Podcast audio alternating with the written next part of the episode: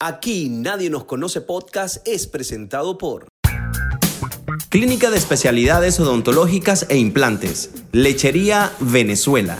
Síguenos en nuestra cuenta de Instagram, arroba Innova Especialistas. La tequeñería Antojos Venezolanos, sabor nuestro. Atendemos New York y New Jersey. Hoy tendremos como invitado a un artista venezolano quien con sus obras trata de reivindicar al graffiti, una técnica que nació en las calles de ciudades como Nueva York, que fue famosa porque en su época más reciente de anarquía, en los años 70, 80, era normal ver imágenes, mensajes de protesta, firmas o tags pintados con sprays en sitios como los vagones del tren, paredes de las estaciones y en las zonas populares como el Bronx, Brooklyn, Queens. Pero si vamos a lo histórico, realmente el graffiti ha estado presente desde que el ser humano utilizó elementos pictóricos para comenzar a expresarse mediante el dibujo.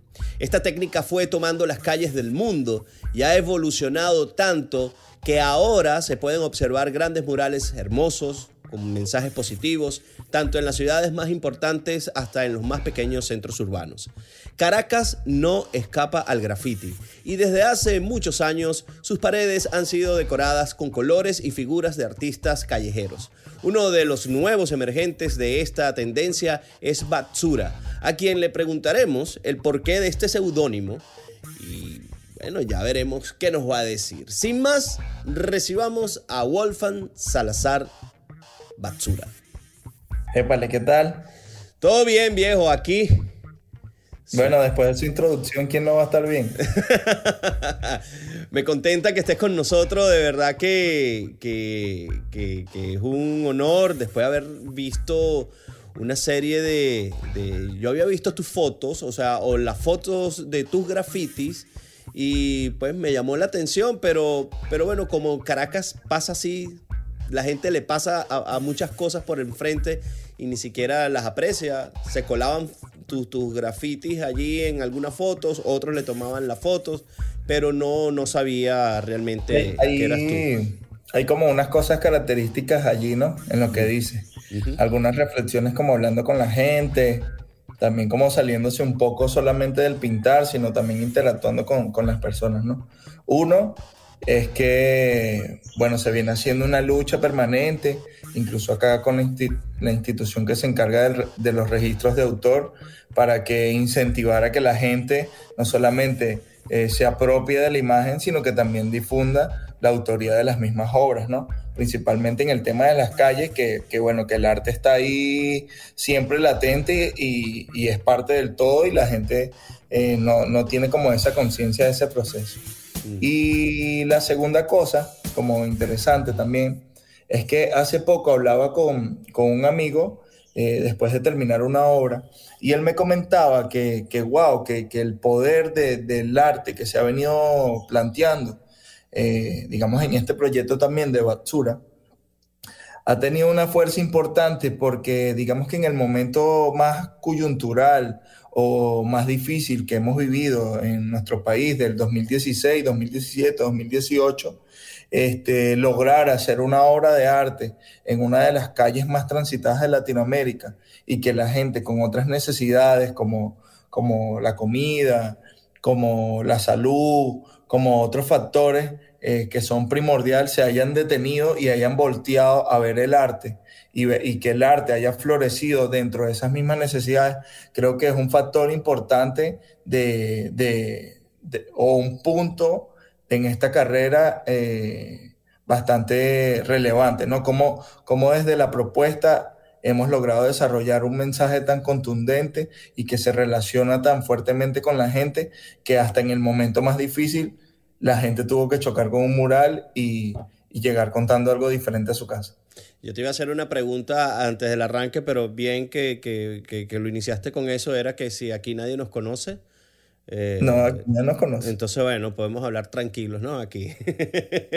y bien ese punto, porque eh, yo escuché a alguien por allí, luego lo leí en otro sitio, donde dice que en, las sociedades con mayor crisis hay tres elementos que, proliferan.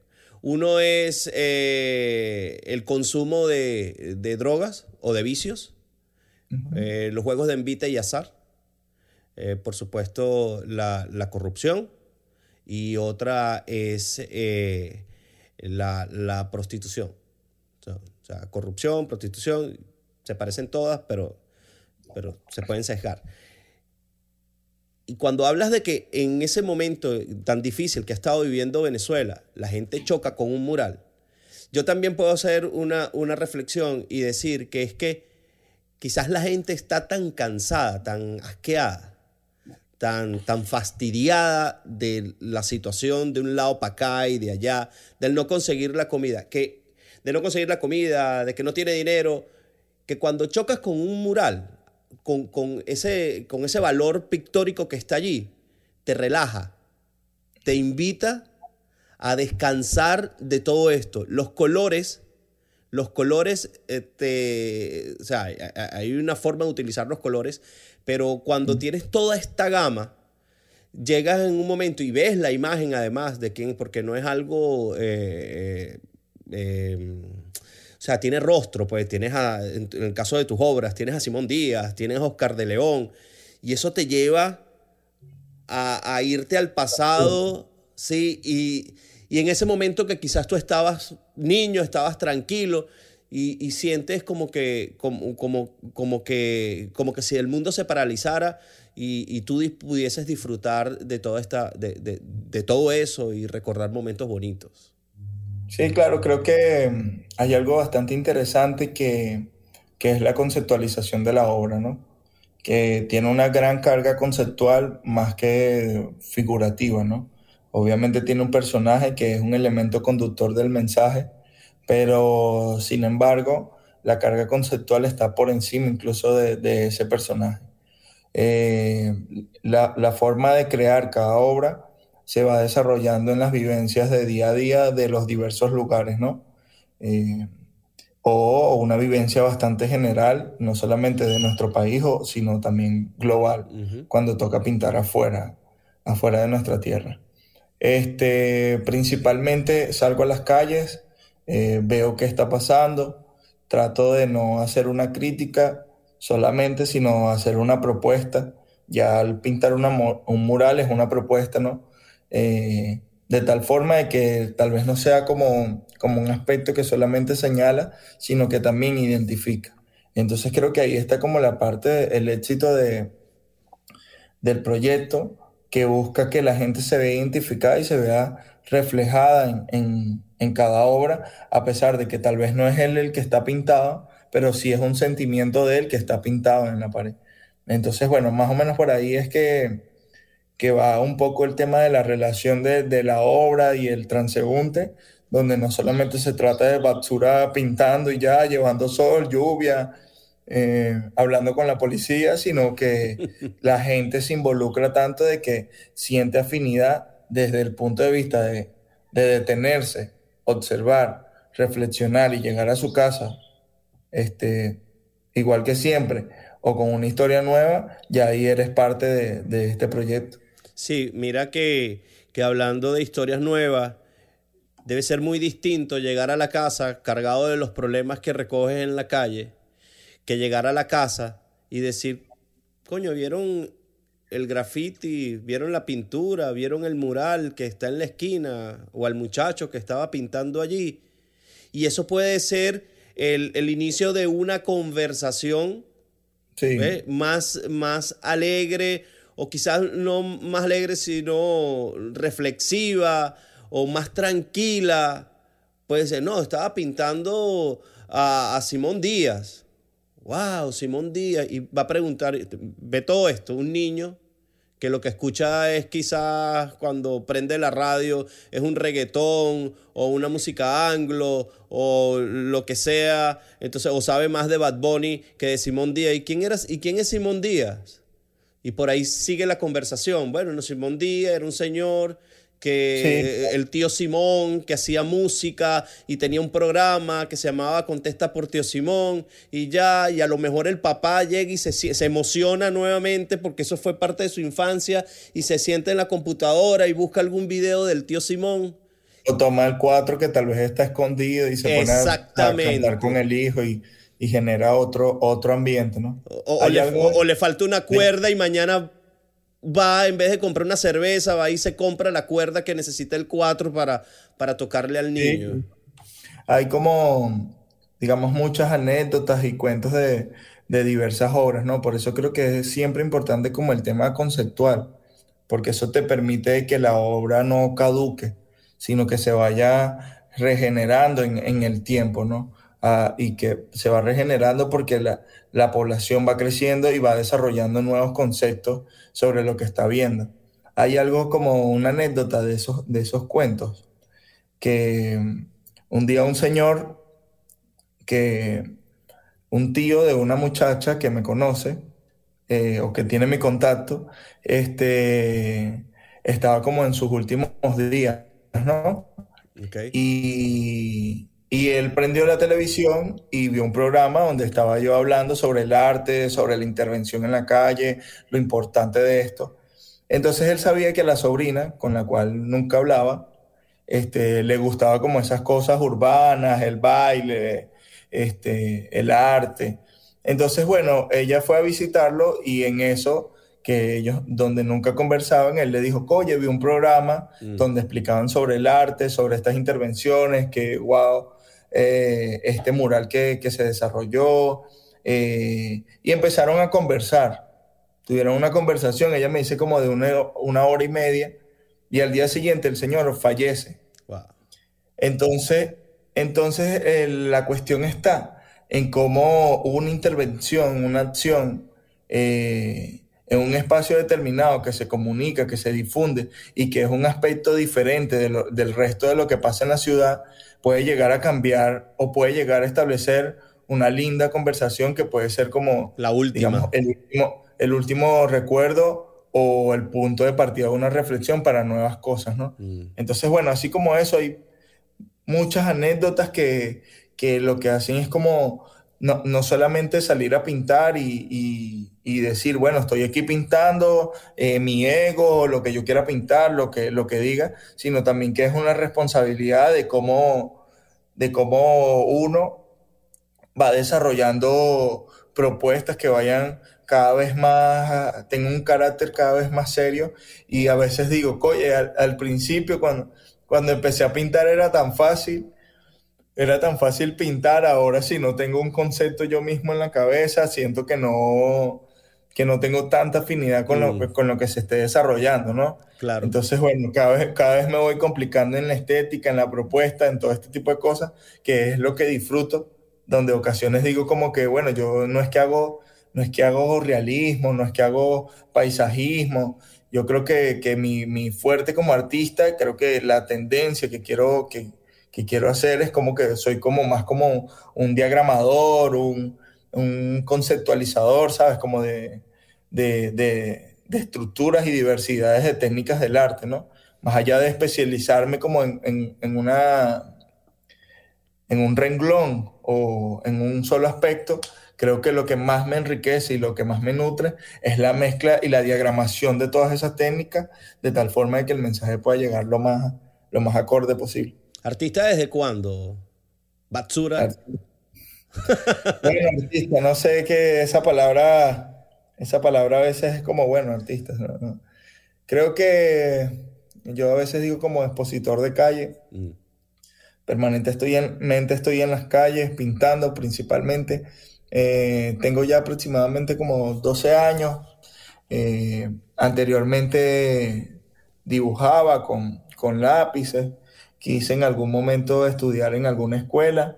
Sin embargo, estuve como dos días en algún taller, curso, y me retiré porque porque me ponían a reproducir imágenes, ¿no? Y, a mí no me gusta como ese proceso de reproducción, de que quede exacto la cuestión, sino más bien me gusta como, como interpretar la imagen, modificar algunas cosas.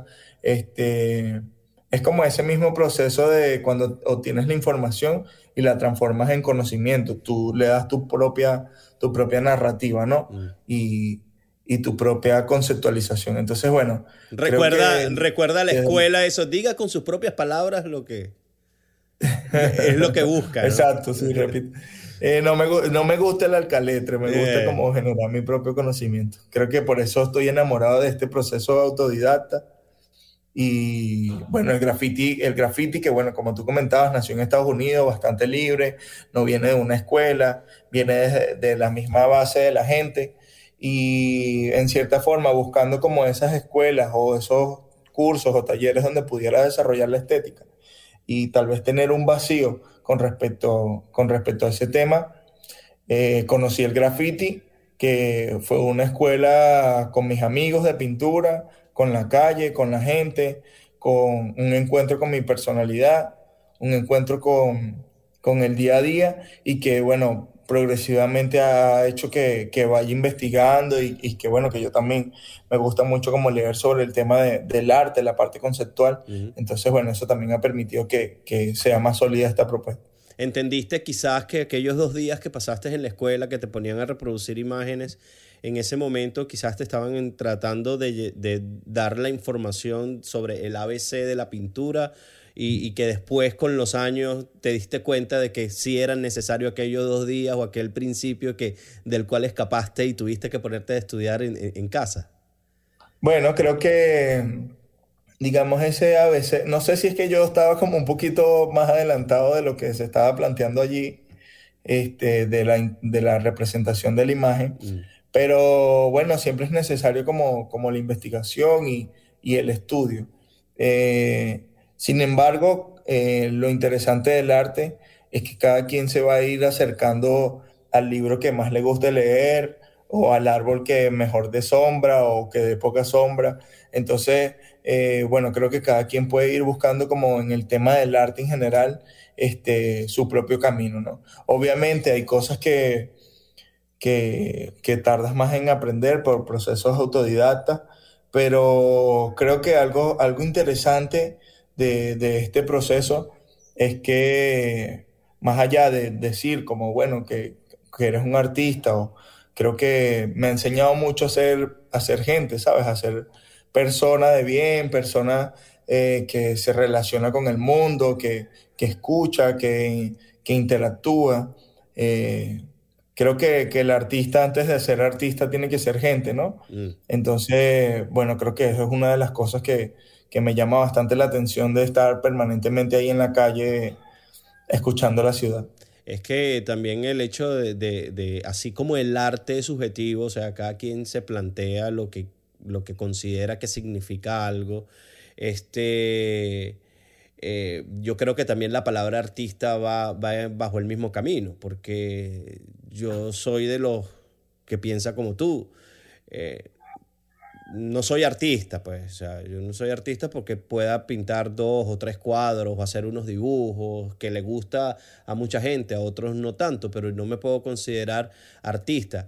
Mientras que entonces ves eh, o escuchas, vamos a englobarlo todo, eh, algunos autores o cantantes de moda, o ves algunas pinturas y tú dices, coño, pero este es artista, o, ves una obra cuando estaba pequeño, yo decía, pero ese poco de pintura chorreada ahí, ¿cómo puede costar miles de, de, bolívares? En aquel entonces no pensaba en dólares, eh, miles de bolívares, millones, no sé qué vaina, si eso es lo que está ahí. Pero es que ahí detrás hay algo, o sea, para que eso sucediera tuvo que haber pasado algo. Y, muchas veces no entendemos eso de, sobre la estética o sobre la forma en que está hecho, y, pero ese no puede ser artista, o bueno, sí es un artista, un, consagrado, entonces eh, es medio difícil el, valorar quién o quién es artista y quién no, eh, y quién no lo es. Sí, claro, eso como que va a depender mucho de, del, del planteamiento de... Hay, hay algunos, algunas personas que me han dicho como, bueno, ya tú no haces graffiti, mm. tú ya haces como más street art, como arte de calle. Mira, yo considero que, que la evolución es permanente, ¿no? Y que un fenómeno que ha estado pasando en muchas partes del mundo, donde es difícil catalogar como un estilo como, como parte del graffiti, sino que ya ha evolucionado tanto que pasa a ser este, qué sé yo, eh, Joseito, Pedro, ¿sabes? Ya es como ese estilo de, De, la, o, se parece a lo que hace, eh, se parece a lo que hace fulano, se parece, pero bueno, sí, las tendencias. Ya, se va desarrollando como cada quien va desarrollando un propio, un propio nombre, un propio lenguaje del arte, porque ya la técnica la ha desarrollado tanto que tal vez partió de la misma, el mismo tema del graffiti y se ha desarrollado tanto que, que bueno, que ha evolucionado. Parte de la construcción de mis personajes, esas formas amorfas de los cuerpos, de las manos, de saber equilibrar algunos momentos, viene del conocimiento del, del graffiti. Entonces, eh, sigue siendo como esa misma rama, pero bueno, transformada ya es como, como digo yo, ya es un Batsura. Mm. Bueno, Picasso decía, quien, quien crea que Picasso toda la vida pintó esos cuadros allí, todo loco, el cubismo y tal, tienen que observar los primeros cuadros de Picasso para que ustedes digan, ¿qué?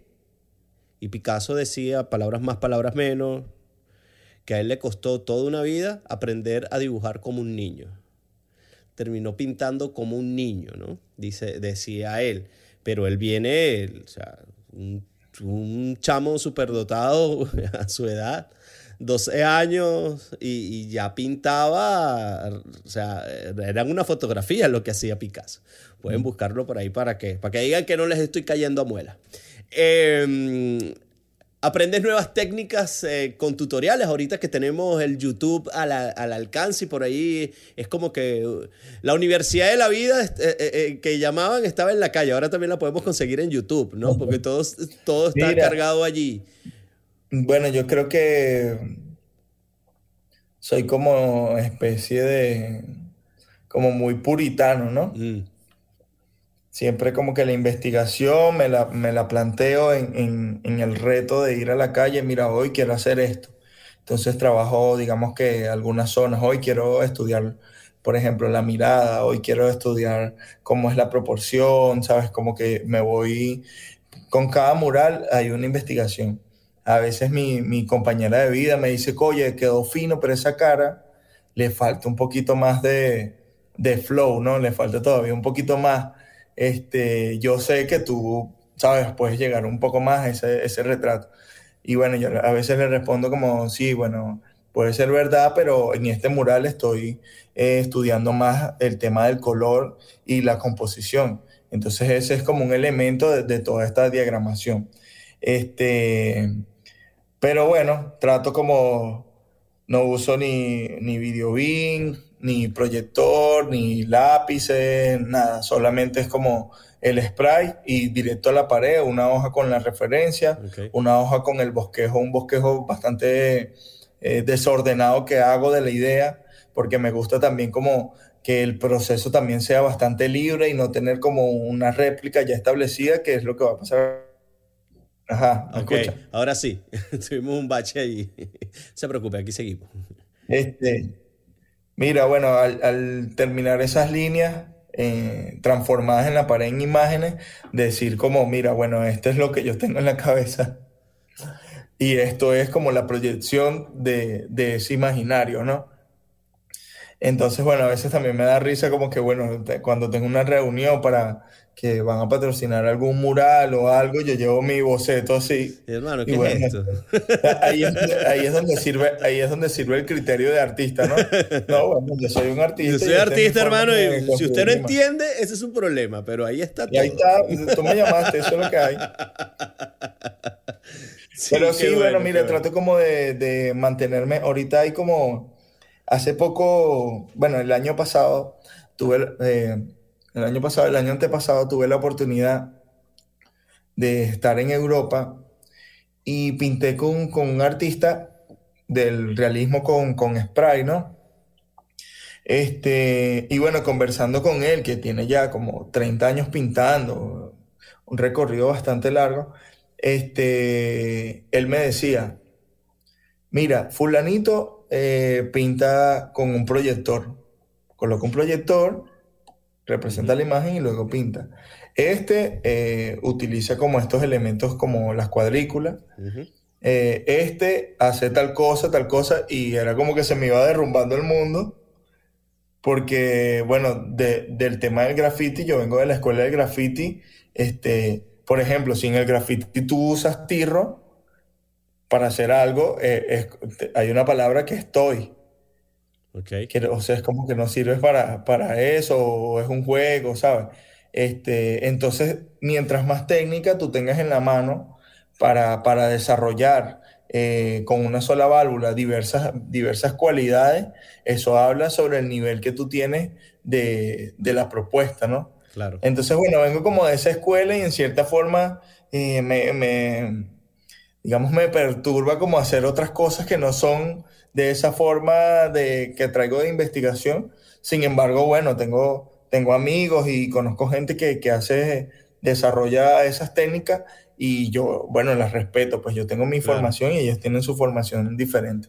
Eso no hace eh, más ni menos, solamente que, que, bueno, hay como una forma distinta de, de, representar la idea y obviamente eso se ve reflejado en la técnica y en la, y en la, y en la evolución progresiva de, de la propuesta. Ahí volvemos a caer en el, en el, en lo de considerar o no artista. Entonces tú, no puedes caer en el, en, el, hecho de que porque tú utilices eh, técnicas, vamos a utilizar esta palabra, eh, rudimentarias o, que vienen de la base del graffiti, respetando todo aquello, este, una sola válvula eh, o mover la mano de, de, cierta manera, no significa que tú eres más artista que, que el pana que utiliza el tirro.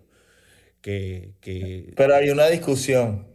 Ok, no, yo no, no, me imagino que debe haber miles. Hay un punto interesante que es cuando, que bueno, lo conversaba con este amigo, que era el mismo tema de, ok, cuando vas a valorar una obra, una pieza que está siendo vendida, este, ¿cuál vale más? ¿La que es impresa o la que es pintada casi que a mano y a ojo? ¿No?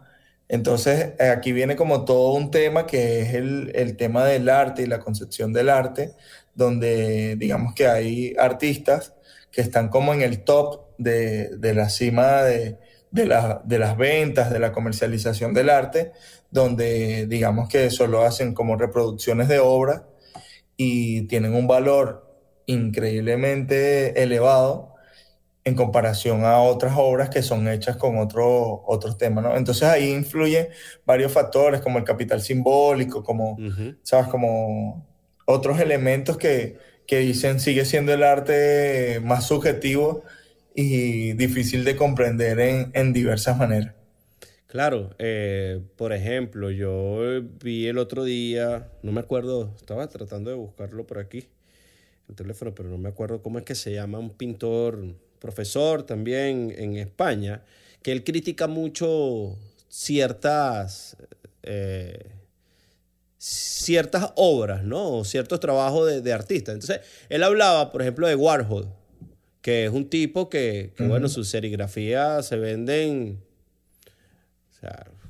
o, su fotografía convertida en serigrafía con unos colores que rompió con quizás con un momento eh, del arte pero son reproducciones. Y eso se vende súper caro, mientras que encuentras en las calles de Nueva York, por ejemplo, artistas que, que te lo hacen in situ, que, que, estás viendo de que no están reproduciendo de ningún lado, no están calcando, ni, ni es una computadora que está imprimiendo, y te pueden vender un cuadro por 30 dólares, 50 dólares.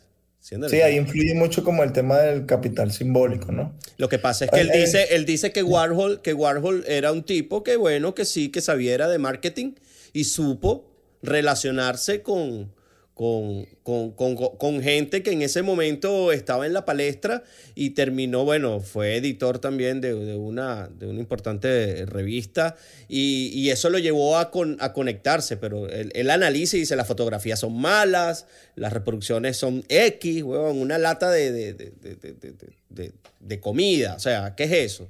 Bueno, pero, pero se la vendió a un tipo que tenía plata, se la vendió en 10 mil dólares y porque ese tipo tenía esa, esa, esa obra, entonces otros quisieron también tenerla y eso lo catapultó. Sí, claro, ahorita hay como este, el mercadeo del arte, hay algunos artistas que, desarrollan como algunos personajes este, y esos personajes eh, lo llenan del capital simbólico, donde por ejemplo, paras una camioneta o un carro muy costoso al lado de, de ese personaje o esa pieza es de, de X persona y aún así la calidad de la imagen tal vez no sea la mejor, pero bueno, se va llenando con todo este tema también de las redes sociales que, que en cierta forma certifican lo que, lo que debería ser. Se van llenando de capital simbólico y bueno, obviamente ahí va siendo cada vez más subjetivo el arte, ¿no? Es como el arte nunca va a parar de ser tan subjetivo y, como de libres interpretaciones y, de muchos momentos, ¿no? Lo que queda es como que cada quien desarrolle su propia propuesta y, elevarla a lo máximo posible para que tenga el valor no solo monetario, sino también de, la gente. Claro. Y por ejemplo también tenemos a Bansky que, puede, o sea, un graffiti de él que es, uh, perdón, con, con plantilla una plantilla y, pues cuánto vale una obra. El año pasado, creo que fue el antepasado, hubo una subasta donde, donde no sé, alguien iba a pagar no sé cuánto y, él, y, terminaron rompiendo la obra, dijo que él fue, fue el mismo, qué tal. Entonces, eso, eso es una forma de mercadeo. Porque qué tal si el tipo llevó esa obra, sí, dale, yo mando a otro, mira, Alfonso, puja, dale, Dale que los reales son infinitos. Puja, puja. Y después entonces la, obra se la, la, rompo. claro, pero ¿Cuánto vale ahora una obra de, de Bansky después de eso? Claro, es una estrategia también de, de cómo valorizas, ¿no? Es lo mismo, pues estás aumentando el capital simbólico porque hiciste un hecho, este, ¿cómo es que dicen los abogados? Eh, que, se visualizó, se documentó y que se hizo viral por el mundo. Y entonces ahora la gente conoce más a Bansky por eso que incluso por su propio trabajo transgresor, ¿no? Hay grafiteros en Venezuela, la movida se ha venido abajo, todavía queda, está surgiendo. hay algunos amigos que, que siguen pintando, que bueno, que vienen haciendo también propuestas que cada vez van siendo más sólidas o tienen mucho tiempo pintando y han logrado, digamos, vivir del graffiti. Eh, sin embargo, mucha gente ha migrado a otros espacios donde les permita primero la sustentabilidad, también la época donde hubo el auge del graffiti acá, este, donde la mayoría de los escritores estaban en la adolescencia, en el proceso de estar en la universidad. Entonces, bueno, eso les permitía también hacer bastante eh, arte en la calle, ¿no? Porque había el tiempo. Ya cuando vas creciendo y vas teniendo otras responsabilidades y necesitas cubrir esas responsabilidades y si el graffiti no te permite, no te permite eso, este, nada, te toca migrar a otras cosas, ¿no? O como trabajar en alguna empresa de, otra cosa que no tenga que ver con, el arte o algo que tenga que ver más o menos con el arte como, como el diseño gráfico, el tatuaje, la ilustración.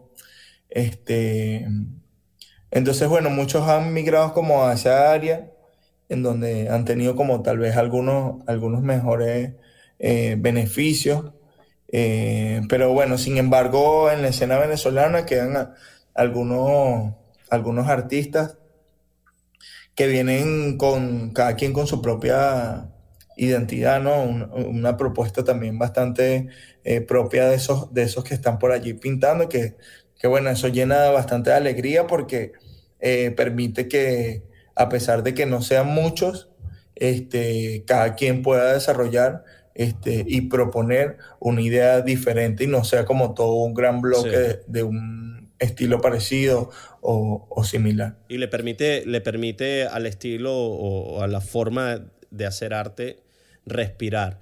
Eh, hace rato hablaste de Europa, que estuviste por allá. ¿Qué países, ¿En qué países están tus, tus grafitis? ¿Dónde, dónde has tenido eh, la oportunidad de, de estar? He estado pintando en algunos festivales, otros países donde, bueno, he tenido en mente como ir a plantear algún proyecto. En Latinoamérica, bueno, he podido pintar como en, Colombia, en Perú, Brasil, Ecuador, este, fuera ya un poquito más lejos, este, en Europa, he estado en Alemania, Grecia, España, este, Italia, ¿cómo se me va a olvidar Italia? Increíble. Este, Italia, y bueno, lo, más reciente, ya cruzando esa frontera de Europa y Asia, es en Turquía, que es uno de los, de los, de los viajes más recientes que, que he podido estar. Todos los países han tenido sus reflexiones y sus características como tal, donde lo principal ha sido como mostrar los colores de, de, o esta propuesta que se viene haciendo desde Venezuela, con la intención de que la gente también este, mire, mire y conozca nuestro país, no solamente por, digamos, sus bellezas naturales, sus mujeres, nuestras características como venezolanos, mm. la política, sino también bajo una propuesta de arte que permite que la gente también sonría y tenga un bonito recuerdo sobre Venezuela y bueno, en tal forma que le interese venir a visitarnos.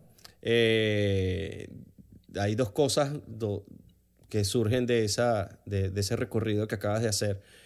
Uno, que te has pensado como que o te has planteado el ir, ir de nuevo a alguno de estos países, pero a quedarte bien sea por mucho tiempo o para enriquecer tu arte y luego volver a Venezuela? ¿Te has planteado eso? Bueno, eh, conté los países, pero no conté cuántas veces he ido a esos países. Este, hay un país eh, en particular que, bueno, que es Italia. Es uno como de los que más me ha agradado, digamos, en líneas generales, la comida, la gente, eh, la cuna del arte es increíble. Grecia también me recuerda, estuve en Lescada y en Atenas, este, pero en Lescada, que es la isla, digamos, más cerca, la que se une con, mediante un, puente, este, me recordaba mucho como a mi pueblito Río Caribe, ¿no? Donde la gente, Caribe. La gente, anda en modo costeño, pues. Este, entonces, pero claro, un poco más como ciudad. Entonces eso me parecía bastante interesante, a pesar de que hablan otro idioma, también es bastante cercano, es, el, es como el sur, ¿no? Eh, pero realmente después que pasó un mes me quiero regresar a Venezuela porque digamos que, que, hay unas características bastante peculiares que inspiran también parte de, de la propuesta, ¿no? Entonces yo creo que que sí podría estar un, tiempo, pero siempre quiero regresar, ¿no? No, no hay nada como... Soy, bastante, eh, como dicen por ahí, amiguero. grupero, grupero. grupero. A pesar de que pinto solo, este, me gusta como interactuar con la gente, conversar, eh, hacer algún chiste. Eh, y bueno, y, también tener una respuesta de otro chiste o una risa. Y nada, mejor que en el, y nada mejor que en el propio idioma, porque hay veces que, que puedes hablar otro idioma, pero los chistes no suenan igual, ni, ni, ni causan la misma, la misma gracia. O sea, pero bueno, y la otra, el otro punto que surgió de ahí es eh, que dijiste, nombraste política, ¿no? Es político tu trabajo. Ojo, yo no te estoy, no, no quiero, no quiero con esto que te sientas presionado en responder que si eres de una tendencia o no, que para empezar yo no creo en tendencia política. Yo creo que eso, se, eso, eso desapareció hace mucho. Yo lo que creo es que hay gente que, que cree que pertenece a una tendencia y, por ahí se va. Pero es político, es político, me refiero en, la, en lo que tratas de, transmitir. Bueno, yo no, digamos, no me relaciono con algún partido. Sí, no milita, no milita, bien, bien, bien. O, me manejo en ese aspecto, digamos, de la, de la politiquería, ¿no? Ese sería como, como el nombre, ¿no? Este, pero sí, claro, es una acción política en su definición más primaria, ¿no? Donde toda acción del hombre sobre cualquier espacio es una acción transformadora, sea positiva o, no sea positiva. La intervención de calle es una acción política independientemente de que el ejecutor la vea así o no la vea así. Solamente todas esas eh, repercusiones que tiene en la ciudadanía, o la transformación de la misma ciudad es una acción eh, bastante clara, ¿no? Entonces, obviamente que, es una acción política lo que, lo que se viene haciendo. Em, yo había cantado el gallo por allí y te digo algo, Río Caribe. he tenido la oportunidad de ir par de veces, tres veces, no sé cuántas veces he ido por ahí. Y la primera vez que fui, le comenté a mi novia, en ese momento fui solo, fui con unos amigos. Fuimos para, iba para, la primera vez que, que estuve por allí, fui para Chaguaramas, de, Sotillo, creo que se llama. De lo bueno, Chaguarama lo ah, Chaguarama, después fue fui para Puy Puy. Señores, no es Puy Puy, es Puy Puy. Puy Puy, Puy Puy. Y luego volví a ir a Chaguarama, y, pero la primera vez que pasé por Río Caribe dije, quiero una casa de retiro aquí. Aquí quiero mi casa, no sé, que se vea de esas calles, que se vea allá abajo a la bahía que está ahí cerquita ahí. Y señores, para que sepan, el chorizo carupanero no es así, es de Río Caribe. Me echaron ese cuento de que el chorizo de Río, el chorizo, Río Caribe por ser un pueblo pequeño, no tenía mercado y lo llevaban a vender a, Carúpano. Y pues se hizo muy famoso y la gente, no, chorizo de carupanero, de, de Carúpano, no señor, es de Río Caribe. Igual, el, digamos que ese ese, el chorizo que se hacía, se, hacía en, o que se llevaba a Carúpano, este, igual no tiene las mismas bondades de que se comercializa incluso dentro del mismo pueblo de Río Caribe, ¿no? Mm. Hay algo bastante gracioso que dicen como, no, los carilocos. Los Río Carilocos. no, no, quería echar ese chiste, pero bueno. este, pero bueno, es como un pueblo lleno de mucha ocurrencia, bastante característico, eh, bastante amable, bondadoso, que bueno, que se ha conservado al, paso del tiempo. Sí, su casco histórico es muy bonito. Este, su, y que conserva, conserva su identidad, su sus características. Nosotros tenemos una casita, toda mi familia, yo nací en Caracas, pero toda mi familia por parte de papá y por parte de mamá son de Río Caribe. Yo me crié este, casi que todas las vacaciones en Río Caribe, los puentes y los no puentes.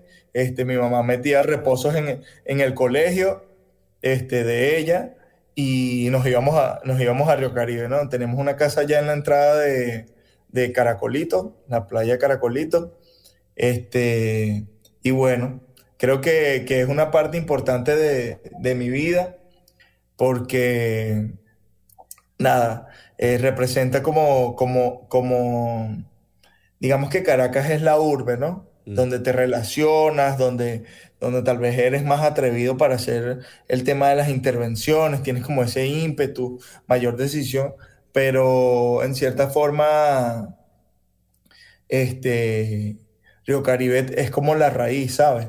Donde juegas metra, trompo, papagayo, vas a la playa, corre. Digamos, el tema de la inseguridad no es tan latente como, como en la capital. Eh, ¿Sabes? Los paisajes, todo, creo, ese tipo de cosas. Que, creo que tu eh, paleta de colores viene de ahí. Lo coloría de, sus casas en la tarde. Oriente es otro color, dicen por ahí, dice la canción, ¿no? Sí, es otra, es otra, algo, algo que inspira mucho como mi propuesta gráfica, donde, donde mezclo como técnicas, estilos, elementos, es como ese contraste, creo que ese contraste que tengo entre la ciudad, entre mi, pueblito o dentro de la misma ciudad, como ves el barrio, como ves la montaña, como ves una persona humilde, una persona de tal vez clase media o alguien de clase alta, ¿sabes? Todas esas combinaciones que tenemos nosotros como venezolanos de mezclas de colores, de, raza. Muy variopinta, este, muy variopinta somos. Entonces, bueno, eso, eso caracteriza también, es eh, una forma de expresar lo que, lo que, lo que somos mediante, mediante el arte. Tengo aquí, tengo una foto, vamos a parar un momento, te voy a mostrar algo aquí. Dale, que ya cerramos esto para entrar en, en, la segunda. Seguimos aquí hablando con Wolfgang Salazar. Esto cierra este espacio para, para lo, los que nos están escuchando. Mira, una foto allá en la playa. Caracolito. En Caracolito. Cuando tendrías que tres años, cuatro años. No, menos como tres. de Río Caribe para el mundo, el señor Wolfan Salazar. Con esto cerramos la primera parte de Aquí Nadie Nos Conoce Podcast. Hoy con, con Wolfan, mejor conocido en las calles como, y de buena manera, ¿ok? Haciendo arte. Bat Sura. Ya venimos en la segunda parte de Aquí Nadie Nos Conoce Podcast.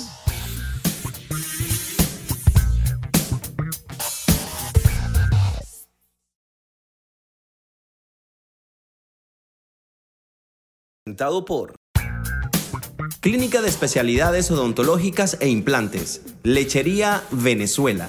Síguenos en nuestra cuenta de Instagram, arroba Innova Especialistas. En La Tequeñería procuramos que todo lo que pruebes sea algo ideal para compartir, disfrutar, recordar y sonreír. Cachitos, pan dulces y muchos antojos que te llevan a un viaje lleno de sabor. Y si te gustan los pequeños, te ofrecemos de queso, Nutella, plátano con queso, jamón con queso, guayaba con queso y hasta de queso con queso. ¿Cuál es tu favorito? La Tequeñería, sabor nuestro. Síguenos en Instagram, arroba la tequeñería 1. Ordena hoy, escríbenos al DM. Atendemos New York y New Jersey. Aquí Nadie Nos Conoce Podcast, esta segunda parte es la parte de secciones. Aquí vamos a hacerle unas preguntas que van más allá de lo del trabajo, que ya hemos hablado bastante. O bueno, no bastante, hablamos lo suficiente por este programa.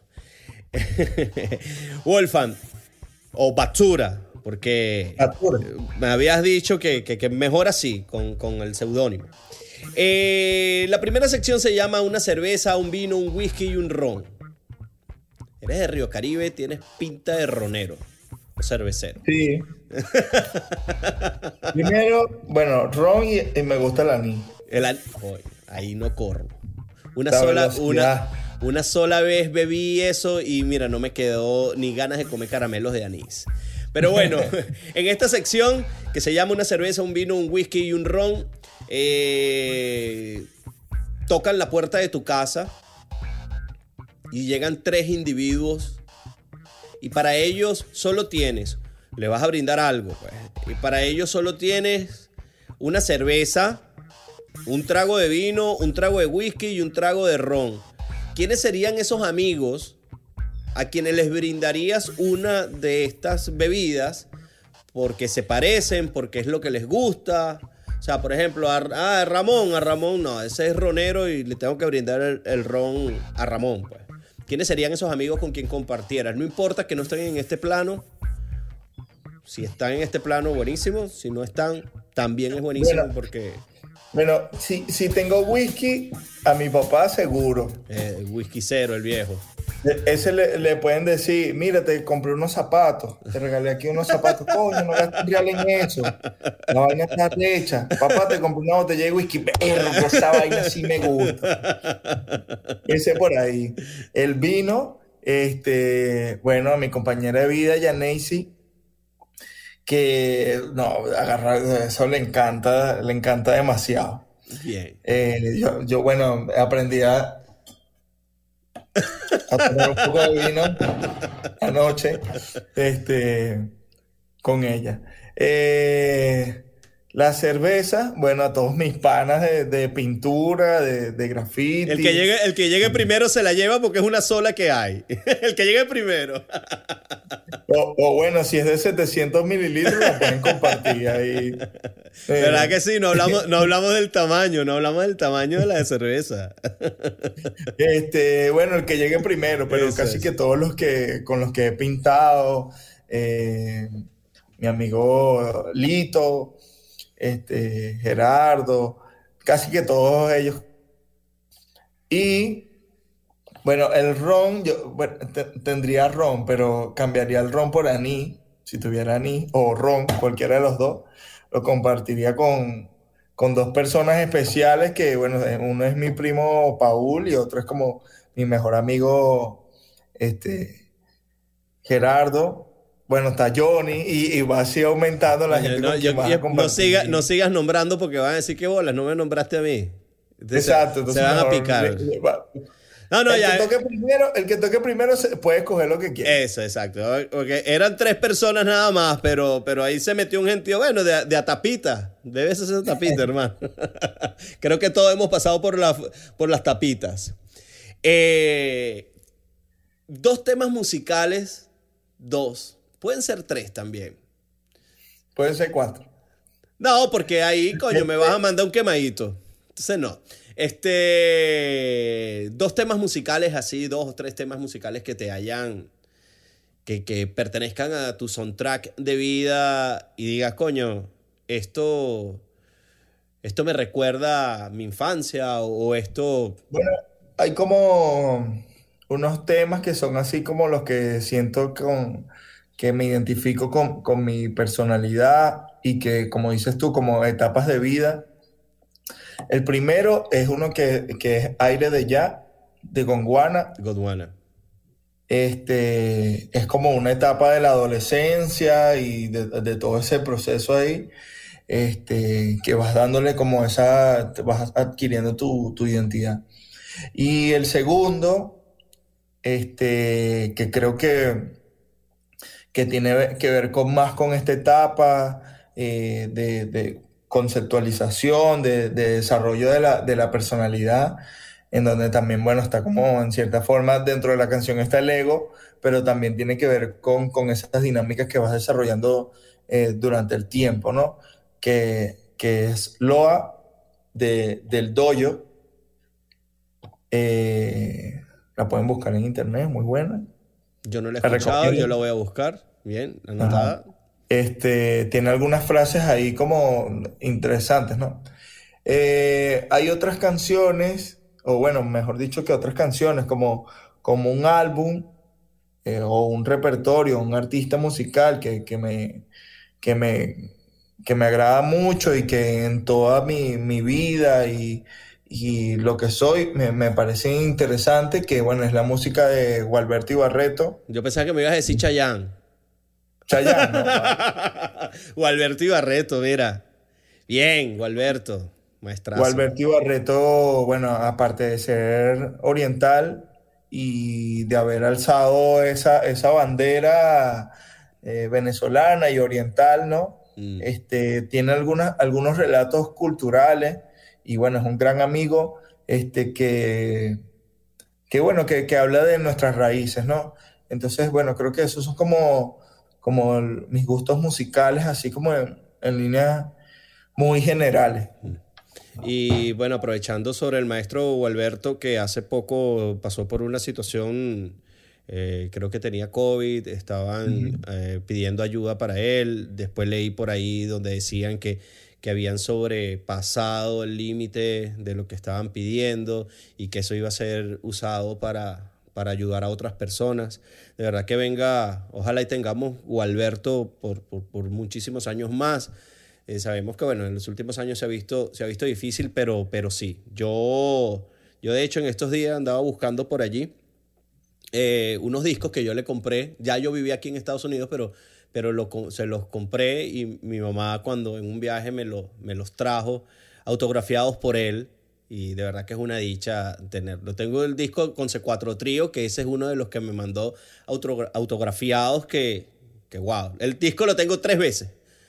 Lo compré, me lo regalaron, eh, eh, se, lo le regalé a mis papás uno y, y, el otro, y el otro este, pues que le compré que le compré al maestro Gualberto Ibarreto, que vuelvo y repito, así como otros cultores de la música venezolana que ojalá los tengamos por muchísimos tiempos más y, que su legado sea eterno. Em, voy con otra, no sé si tendrás por allí papel y lápiz a la mano, si no, no te voy a comprometer. Es que... en, casa, en, casa Herrero Cuchillo de Palo. Un tipo que dibuja y no tiene papel y lápiz ahí a la mano.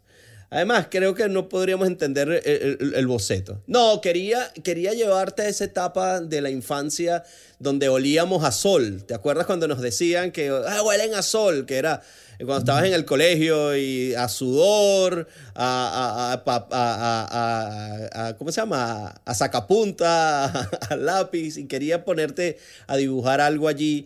Eh, de esa etapa, pero la llevas robada. No sería fácil pedirte a ti que, que, dibujes algo como en aquella, aquella edad que quedara todo choreto, porque nos vas a tirar ahí una y vas a terminar siendo una vaina súper arrecha. Pero bueno, ¿qué importa? Creo que, bueno, aquí tengo, aquí tengo como un, un boceto. Aquí ya hice mi dibujo. Ahí está, mira, eh, que, parece una, parece un, ¿qué? Una mariposa. Es como una cosas a la vez. Sí, pero veo ahí como una abeja, algo. Bueno, esta se llama eh, No eres tú, soy yo. La, trampa de, de, la televisión. Siempre tienen algo guardado por ahí. Esta se llama No eres tú, soy yo. No te, no te pongas romanticón. Este, pero hace tiempo quizás has querido hacer algo, decirle algo a alguien o estar en un sitio. Eh, si pudieras hacerlo ahorita, ¿qué, ¿qué, sería eso? ¿A quién le dirías eso que te guardas y que sabes que, que te va a ayudar a crecer como persona? ¿O a dónde irías que sabes que necesitas como que alimentarte de esa energía? ¿O, o qué, qué harías para, para, para, que todo fluyera mejor en ti en este momento? Miércoles. Profundo. Mira, bueno, yo soy una persona que, me siento bastante agradable con, con, con quien soy, con la vida que, que he llevado creo que no tengo así como, como algo que haya dejado de hacer, ¿no? Porque también tengo como una filosofía de vida que las cosas que pasan pasan por algo y algo debes aprender de ese proceso que está pasando, ¿no? Que estás viviendo. Eh, así, algo que le hubiese querido decir a alguien, alguien que tal vez ya no está en este plano terrenal, ver, no sé. Eh, creo que he sido bastante comprendido en, con respecto a todas las etapas de la vida. Entonces, no sé, esa pregunta no. No, no, bien, paso. Exacto. porque me siento bastante bien con, con lo que he venido haciendo. Eh, creo que algo que le podría haber dicho al, al Wolfa, al Bakura de, algún momento, era eh, cultivar la paciencia. Normalmente eh, mi chica dice que, que que yo vivo a contrarreloj, ¿no? Que vivo acelerado, que vivo pensando, que, pienso que, bueno, que podría morirme en cualquier momento y que, y que necesito hacer la mayor cantidad de cosas posible para dejar como, como algo. Entonces creo que en vez de haberme lo dicho el COVID, hubiese dicho yo mismo como, mira, la paciencia, y que todo tiene su momento. Tampoco es que tienes que esperar porque, porque el tiempo te dé el momento. Si tú mm. no haces nada, no va a llegar nunca. Por supuesto. Pero, pero creo que, que eso, gracias a Dios, tengo una familia, este, digamos, grandísima y súper hermosa. Eh, mis amigos, algo que dicen como una característica de mi personalidad, que es que lo que me pongo entre cejas y cejas, ceja y ceja lo logro y lo logro de manera bastante rápida. Eh, y creo que, bueno, esta, esta tengo eh, siempre la mejor energía y la mejor empatía hacia las cosas, de tal forma de que esa misma energía que le imprimes al, al mundo y al entorno, eso siempre se regresa, ¿no? Tal cual. Eh, también como ese tema karmático, también es como, también lo tomo mucho en consideración. Entonces, bueno, creo que eso diría como Wolfgang, relájate un poco, relájate y peínate. Ni, ni, tan calvo ni con dos pelucas. O sea, ni te aceleres ni tampoco te atrases. Ahí. Bien, bien, bien. Bueno, eso, y sigue el consejo. entiendo que te dio COVID, me estás diciendo, ¿no? No, no, no me dio ah, COVID. Ah, pero la situación, entiendo, entiendo. La situación que, que estamos viviendo. COVID, este, tuve que estar en la casa y no salir, no pintar, experimentar otras técnicas. Mm estar con, con la familia, mi chamo que, que, bueno, nació durante el COVID. Wow, estás este, fresquito, o sea, estás recién papá. Entonces, vivir ahí con él, sabes, todas las cosas, aprender otras, eh, otra, llevar la vida a otro ritmo, todo ese tipo de cosas, que bueno, yo normalmente soy como bastante acelerado con respecto a los objetivos o metas que quiera hacer. Mm. Normalmente el artista tiene como, en la cabeza tiene como, como un nivel o una propuesta y en la práctica tiene menos acciones porque obviamente piensas más de lo que ejecuta.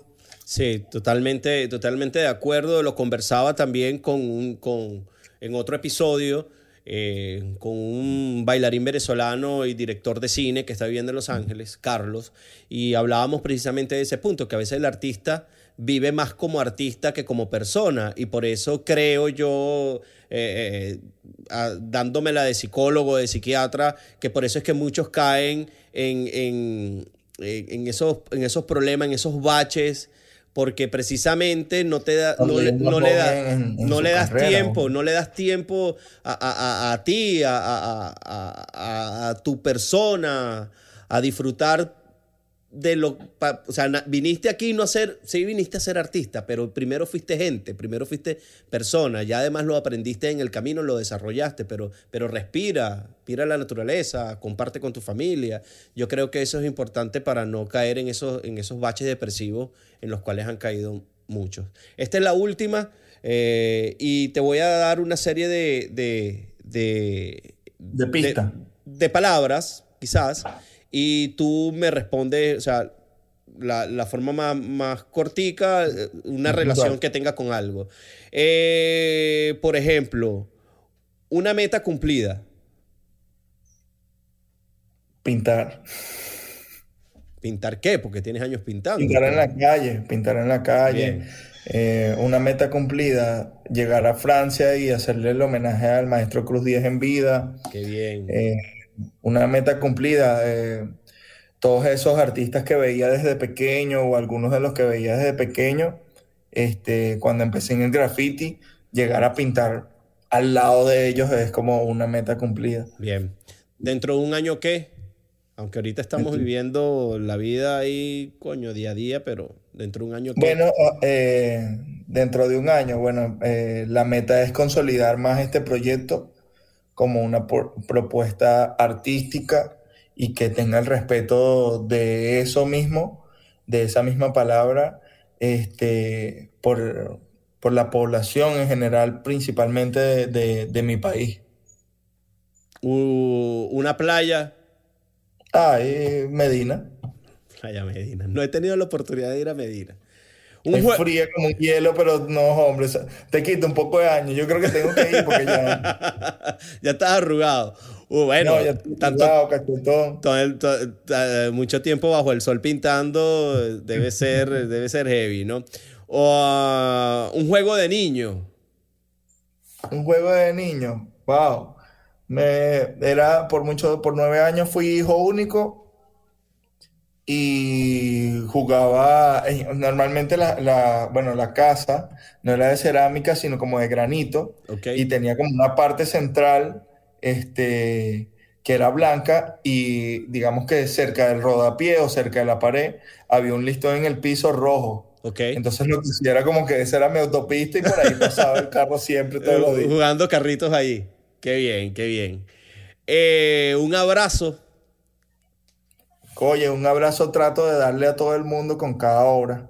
Ese es como, como uno de, los objetivos que le he incorporado a este proyecto, dentro de varios que tiene, es que cada obra pueda ser un abrazo o una buena noticia para, para el mundo y principalmente para mi país.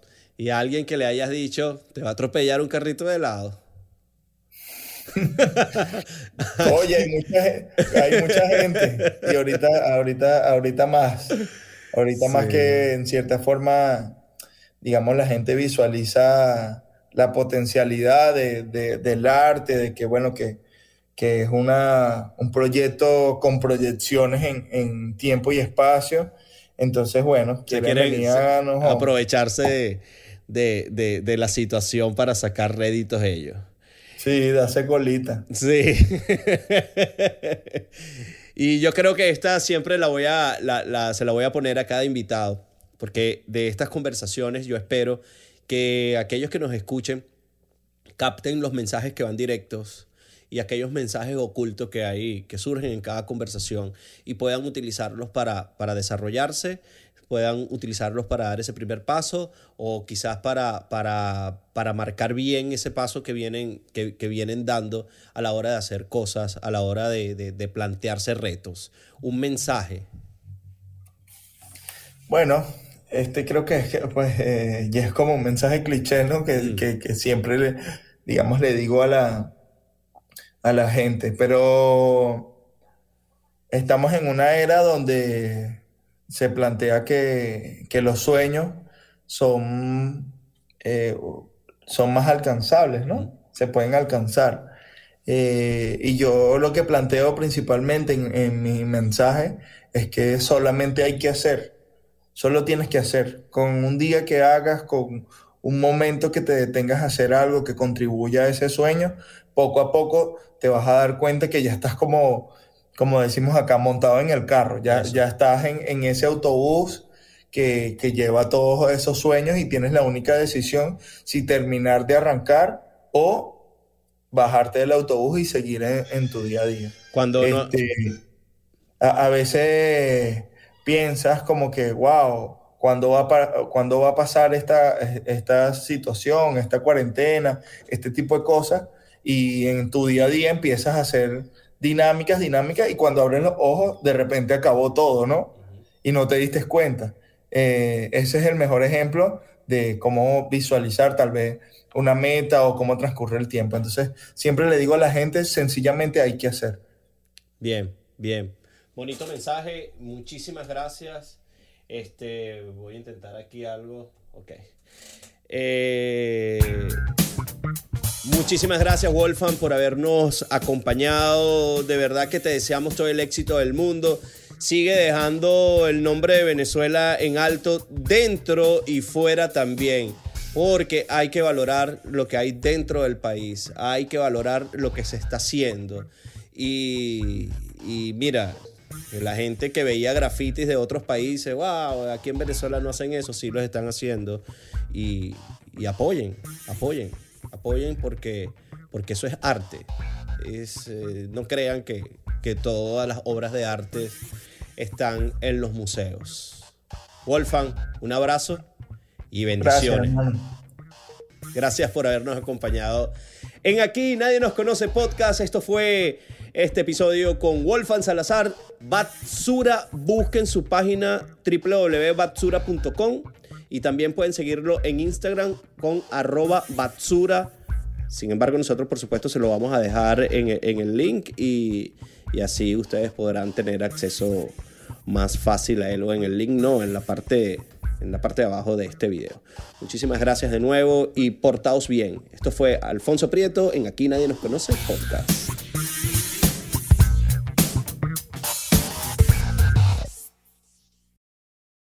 Odontológicas e implantes. Lechería Venezuela. Síguenos en nuestra cuenta de Instagram, arroba Innova Especialistas. La tequeñería, antojos venezolanos, sabor nuestro. Atendemos New York y New Jersey. Presentaron Aquí Nadie Nos Conoce Podcast.